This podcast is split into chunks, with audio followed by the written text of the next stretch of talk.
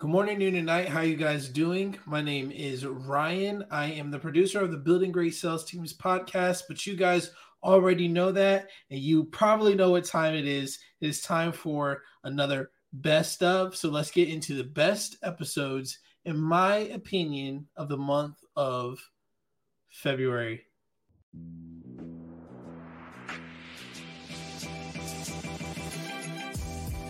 Great experiences build great leaders. Great leaders build great teams. This is Building Great Sales Teams.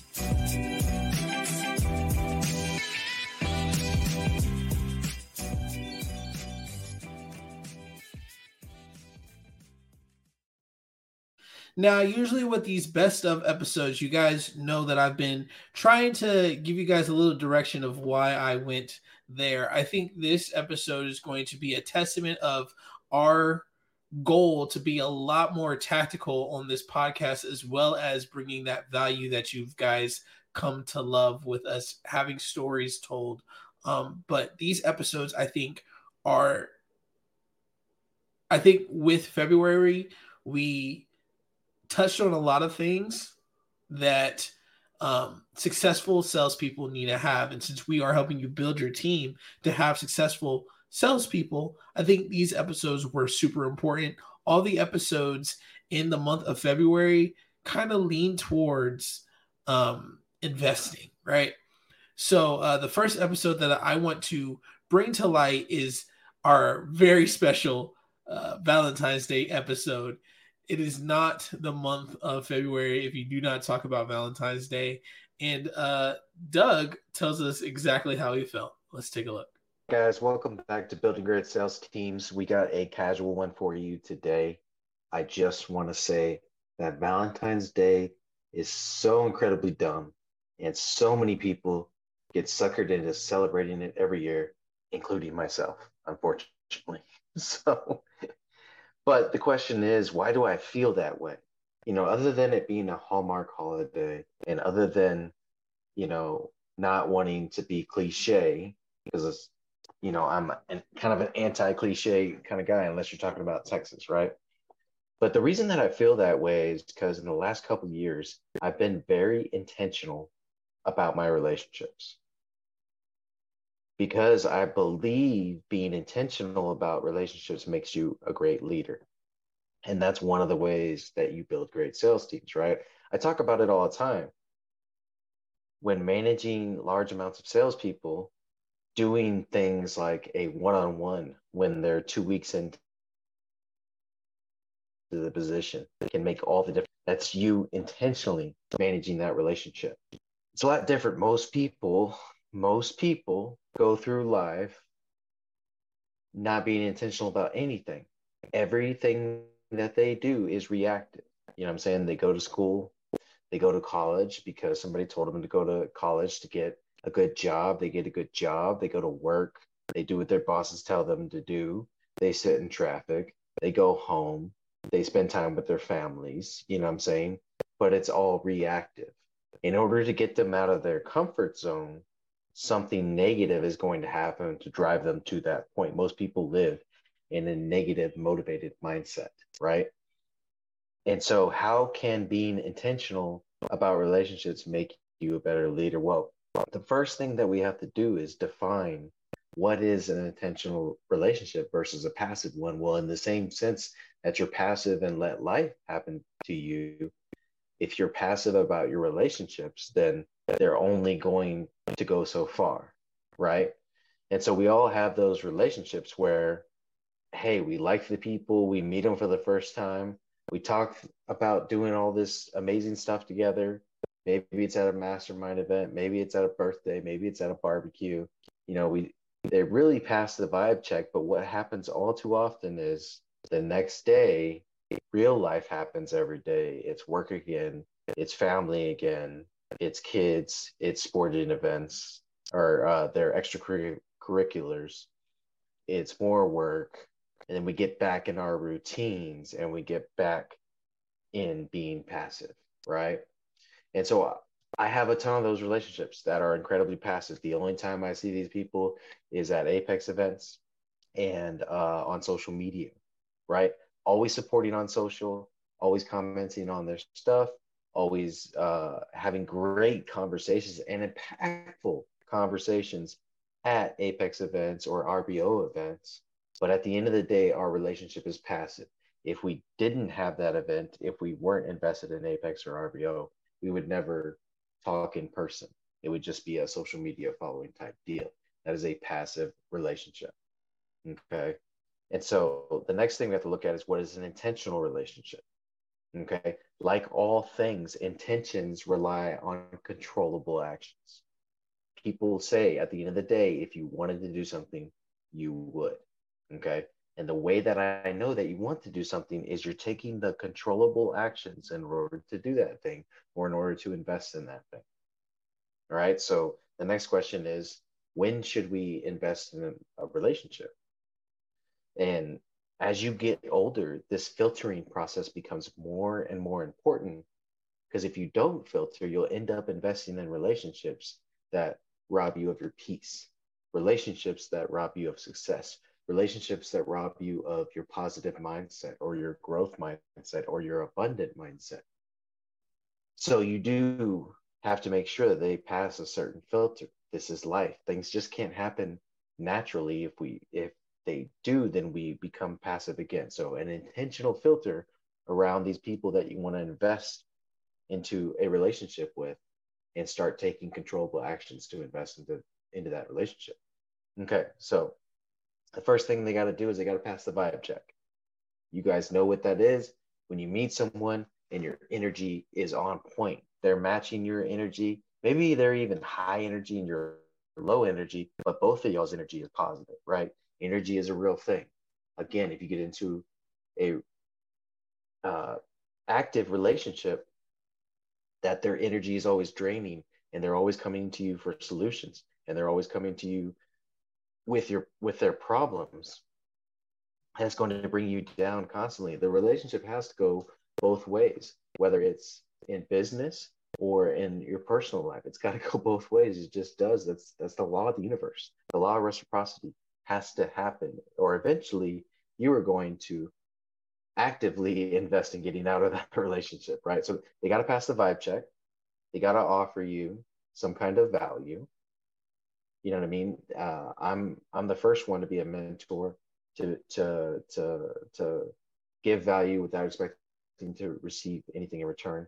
But eventually that relationship is going to be one-sided. You know what I'm saying? I'm always going to be nice. I'm always going to passively offer value where I can. But at the end of the day, I can't invest in that relationship because it is only going to be a one-sided investment, right? The other thing that we need to be looking at and filtering for is their social media. If you meet somebody in person and you vibe with them in person, you know, you never know, is that the real person, right? And so you go on social media and you look for signs, right? If they're complaining about stuff, they're being negative, if they're talking crap about their competition in their business, you know what I'm saying? You see all these little red flags, even on social media. As highlight reel as it's supposed to be, there's still red flags in the way that people word things, in the way that people present things that tell you right away, like, hey, something's not right about that. You know what I mean? If I had that issue with that person, I probably wouldn't put it on social media, and they did. So what does that mean? You know what I'm saying? And so look for things like that. And then in general, you just want them to be positive. You know, we really don't have the time or energy for people in our lives that are negative, right? We're always going to try to turn that mindset around and get them to make that shift. But at a certain point, you're going to have to cut bait, right? And so once you go through that filtering process and you decide, hey, this is someone that I want to invest my time in, there, I feel like there's levels to intention. So the first thing we're talking about in this episode is that investment of time. The first thing that you need to do that I think is just highlights our month of February with our investments is that investing in your time into people that you actually want to be a part of your life. If you're not investing in people who are going to be a positive influence, that are going to steer you in the right direction, that are just generally helpful to you, then it's you're wasting that time that you could be spending on something else, right? One thing that I firmly believe is that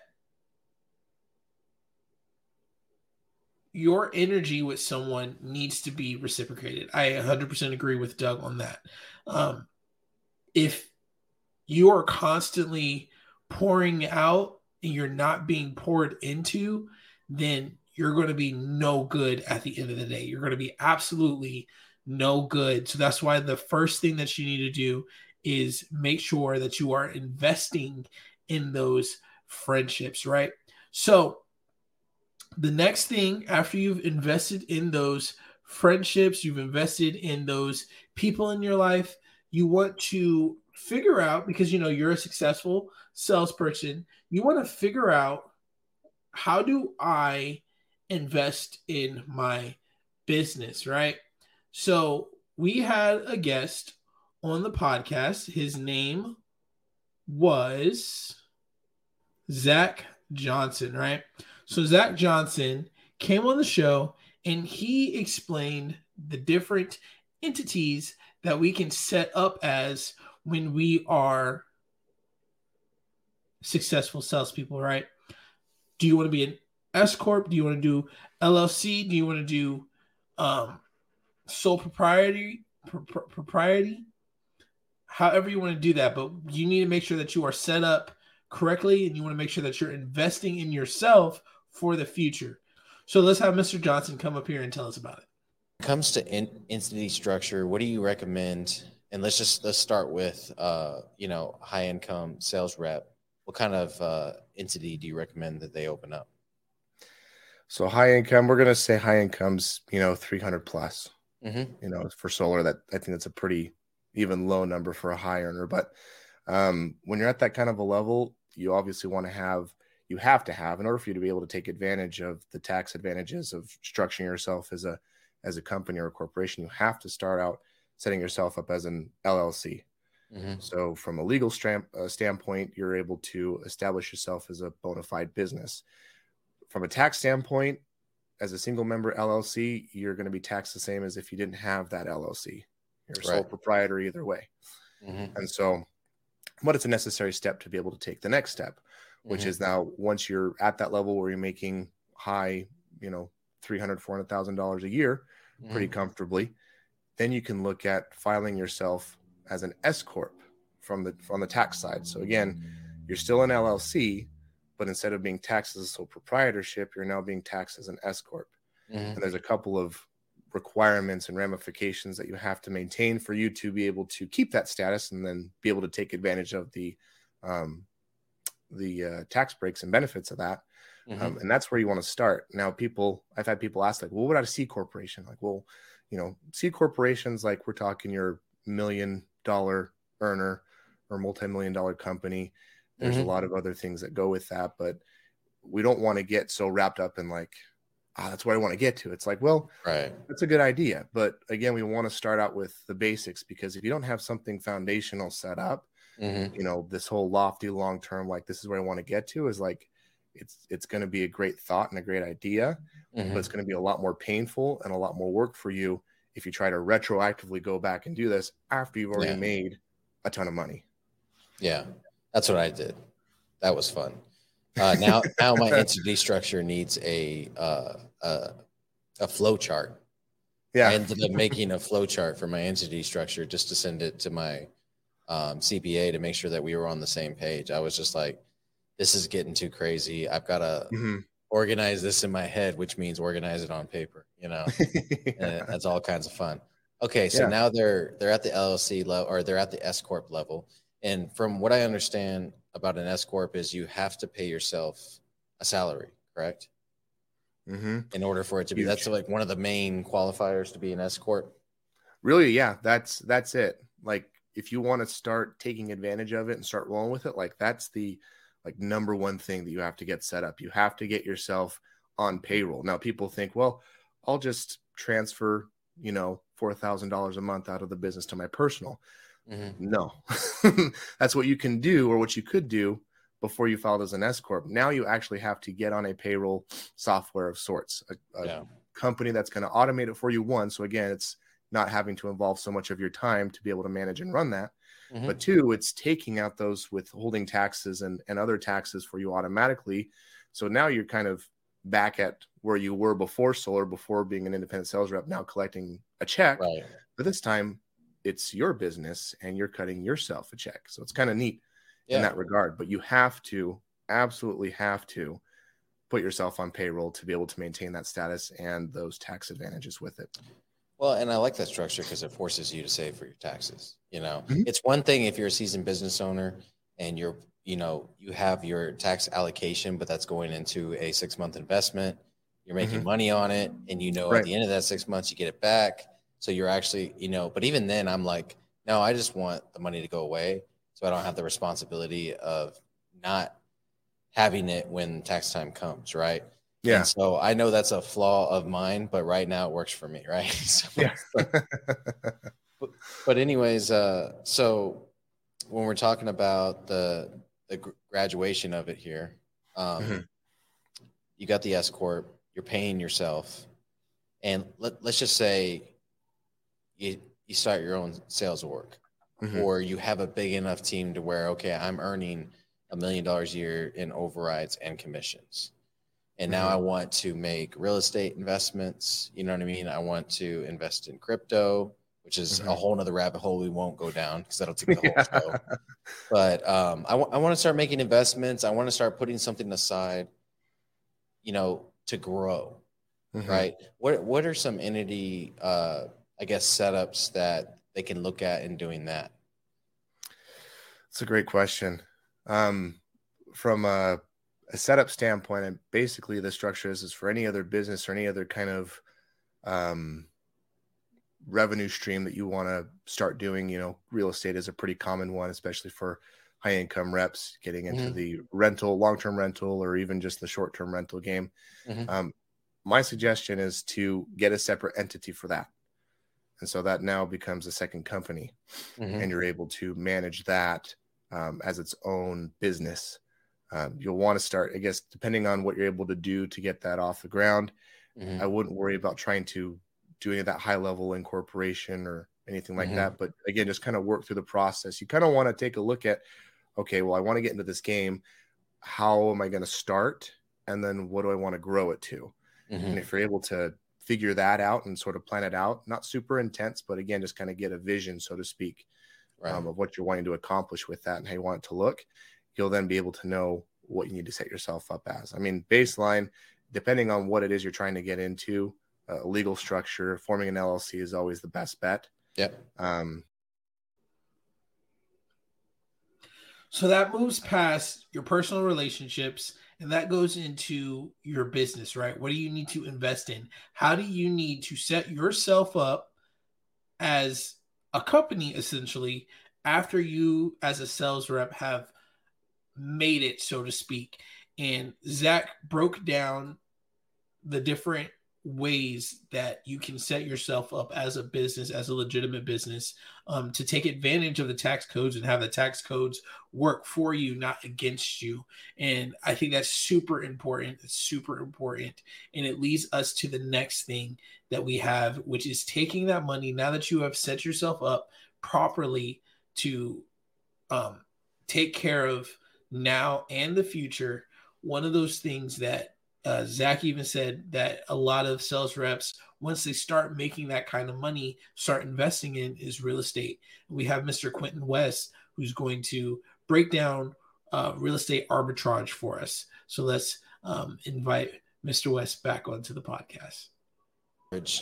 You know, anybody that has a sales team to do is bring in real estate experts, right? Yeah. And so you got these guys that all of a sudden are making $100,000 a year, and they've only made 50 before or something like that.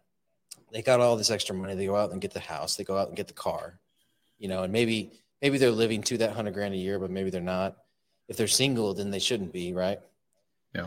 But what advice do you have for that salesperson that's just making $100,000 a year for the first time and how they can utilize, you know, maybe they've got $20,000 in expendable income annually.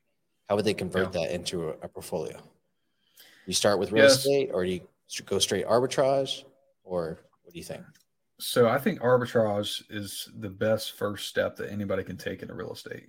Mm-hmm. And the reason why is, like, arbitrage, I see it more as a business instead of an investment, because it is active, even though we've kind of automated everything.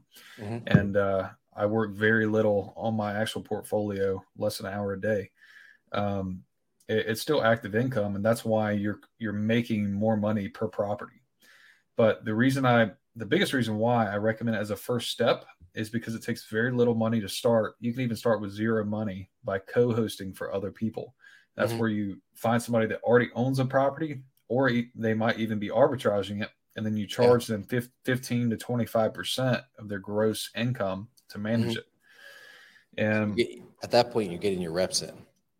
Yeah, exactly. So even if you have to manage the first one for free, once you get that first one and you show that you can be successful with managing property, now you have that on your books to show people.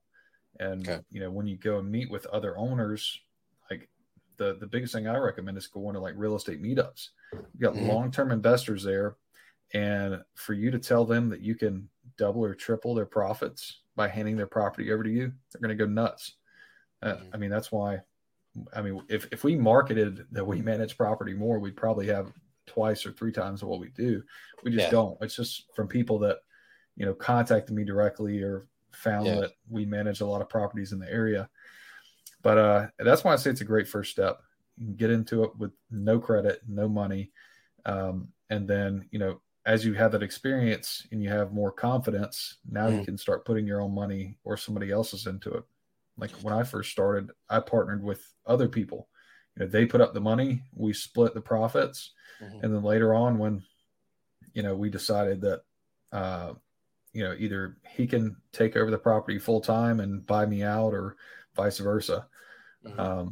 But it's a great first stepping stone to any new investor. So if I'm a salesperson, I probably work 40 to 50 hours a week. So what am I looking at adding to my plate if I want to, like, arbitrage just one property? I mean, you could start with 30 minutes a day. Mm-hmm. I mean, it's if you actually knew the little amount of work it involved, it would drive you crazy, because that's it's no work, really. Yeah. I mean, like now we have, like, when I first started, I was cold calling 2 hours a day. Mm-hmm. But then I found out that I didn't have to do that.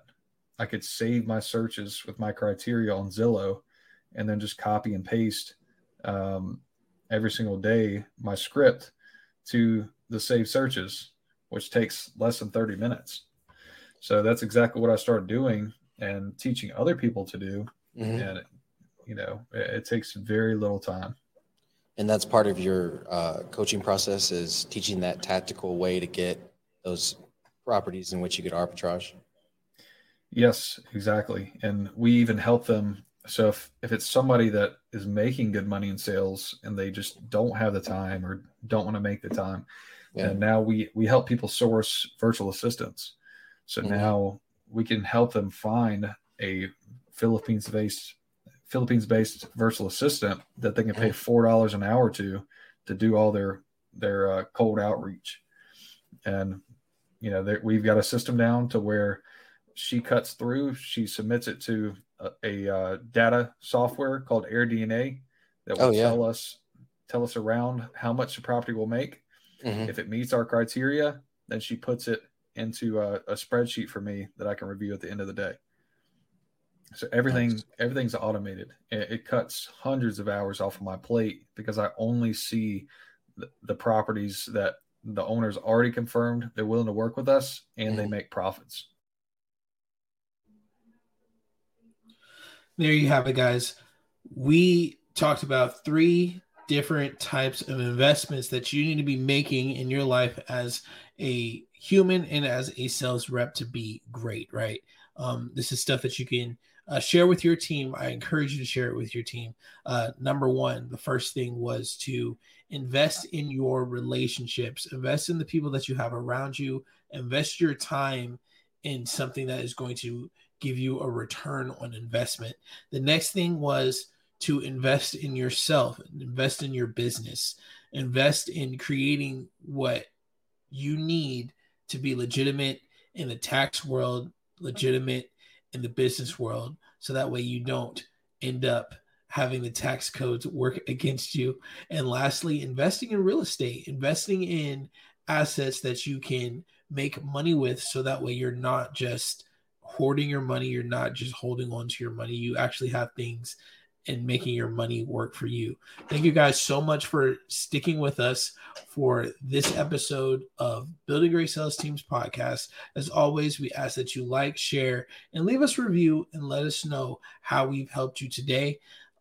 Thank you very much. We'll see you next time. Let's get building.